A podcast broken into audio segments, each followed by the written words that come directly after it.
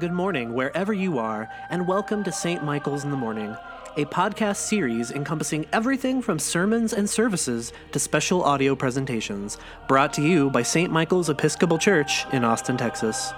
For more information or to make a donation to St. Michael's, please visit www.st-michaels.org.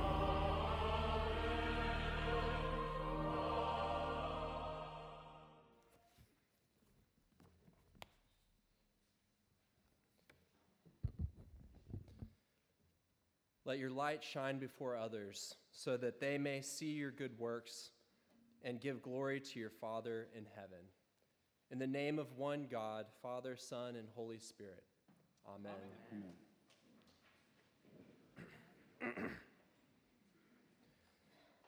have you ever met anyone famous? I personally have not met anyone famous, but my grandmother did once. My parents had taken her out to a restaurant in Sundance Square in Fort Worth for a dinner one evening. After dinner was over, my dad went to get the car, and my grandmother sat down on one of the benches to rest and wait for him. Now, apparently, Tommy Lee Jones had been spending a lot of time in Fort Worth at that time, filming commercials for a project called the Barnett Shale. In those commercials, he always ended with the tagline, Let's get behind the Barnett Shale. now, Jones was also in Sundance Square for dinner that night. And on his way to the restaurant, he saw my grandmother, decided to take a seat next to her on the bench, and struck up a conversation. You could tell my grandmother was a little confused about why some strange man would sit down and want to come and talk with her out of the blue like this. They talked for a bit, and after a couple of min- minutes, Tommy Lee Jones, could, you could tell that he was getting a little miffed that she wasn't starstruck with him. He broke down and asked, Ma'am, don't you know who I am? And my grandmother said, No. he said, Ma'am, I'm Tommy Lee Jones. And my grandmother said, Who? I guess my grandmother wasn't a big fan of Lonesome Dove or Men in Black. Unsurprisingly, Tommy Lee Jones left after that at a hurried pace to go to dinner. My grandmother had met uh, an Oscar winning actor without even realizing it. In today's gospel, Jesus tells his disciples that they are the salt of the earth, the light of the world, and a city on a hill. Now, on the surface, these three things don't seem to have much in common, except that they all seem to be positive. And it might be easy to just breeze right over this section. I know that when I read this passage previously, I would read it feel pretty good about myself, and then move on. Okay, Jesus says, I'm salt. I like salt, check. Okay, what's next? Okay, I'm light. Don't cover it up. All right, got it. Okay, now what? I'm a city on a hill. I guess that's good. But looking closer, there's something else these things have in common. All three of these things are purposed for benefiting others. Salt doesn't taste great on its own, but brings out the flavors in other foods. The light of a lamp isn't useful for the lamp, but for those that are attempting to navigate a dark house, it's pretty useful. And a city built on a hill. This was helpful for travelers on foot, for them to be able to see their destination from a distance so that they, wouldn't, they would know that it wouldn't be too much longer and they wouldn't get lost. And I actually, this morning, it was pretty foggy, and I almost missed the entrance to St. Michael's. but about 200 yards away, the, the steeple shined forth, and I found my way. Uh, Jesus is telling his disciples that their ministry must be outward facing.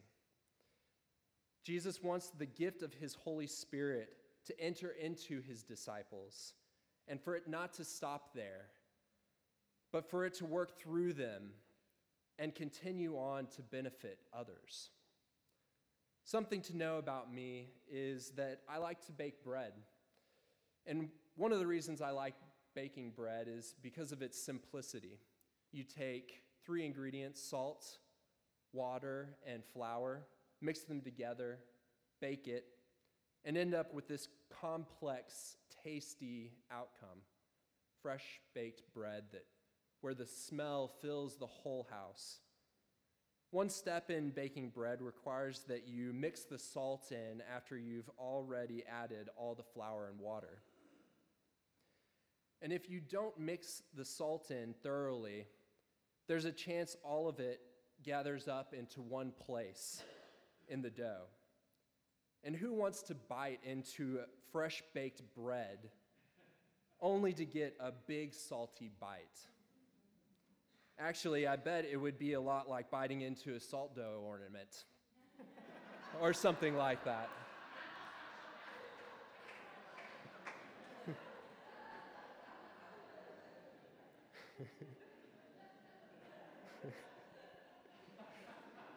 That's why it's important that the salt gets good and mixed into the dough and brings out all the flavors of the wheat. Jesus' words to us are this We are the salt of the earth. Like salt in bread, we too need to get mixed into the life of the world. And if salt's purpose is to bring out the flavor of wheat and bread, how might we bring out the flavor in the world?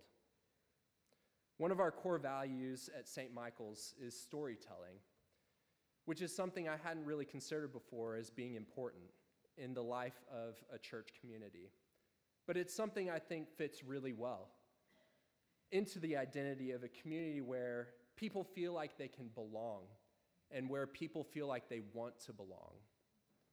When you think of someone telling a story, you might just think there's only one person acting. But if there's no one to listen to the story that's being told, what use is the story? That's why there must be at least two people a listener and a storyteller. And it is the task of the listener to bring out the story in the storyteller. Just like it's the salt's job to bring out the flavor in the wheat. All people have a desire to be known to one another. Heck, you may even meet Tommy Lee Jones in Sundance Square on a bench, and he asks you, Don't you know who I am? When we give people the opportunity to share their story, they end up sharing a little piece of themselves with you. And we get to carry that on with us in our heart and in our memory. And if you expand this sharing into the culture of a whole community, each of us inviting out each other's stories, it will work to knit us together and bind up our hearts into one. And this culture of sharing and storytelling shouldn't be something that just stops at St. Michael's. We can take this practice out into the world, to the communities of our families friends and neighbors, mixing in the salt, helping to bring out the flavor in the world. Now, I want to say one more thing about this work. it's not always going to be easy. Sometimes someone will have a difficult story to share with us. Maybe someone is going through a tough time mourning the loss of a loved one, needs to share, uh, and it can be difficult to receive that story. Maybe someone is, uh, believes that this is where, excuse me, but I believe that this is especially where Jesus wants us to move into. To hear the story of the afflicted, the story of the marginalized, the story of the oppressed, to take their story into our hearts to help bring out the flavor, even if the flavor is bitter. Room should be made for bitterness too. We are the salt, the salt that brings the flavor out in the world.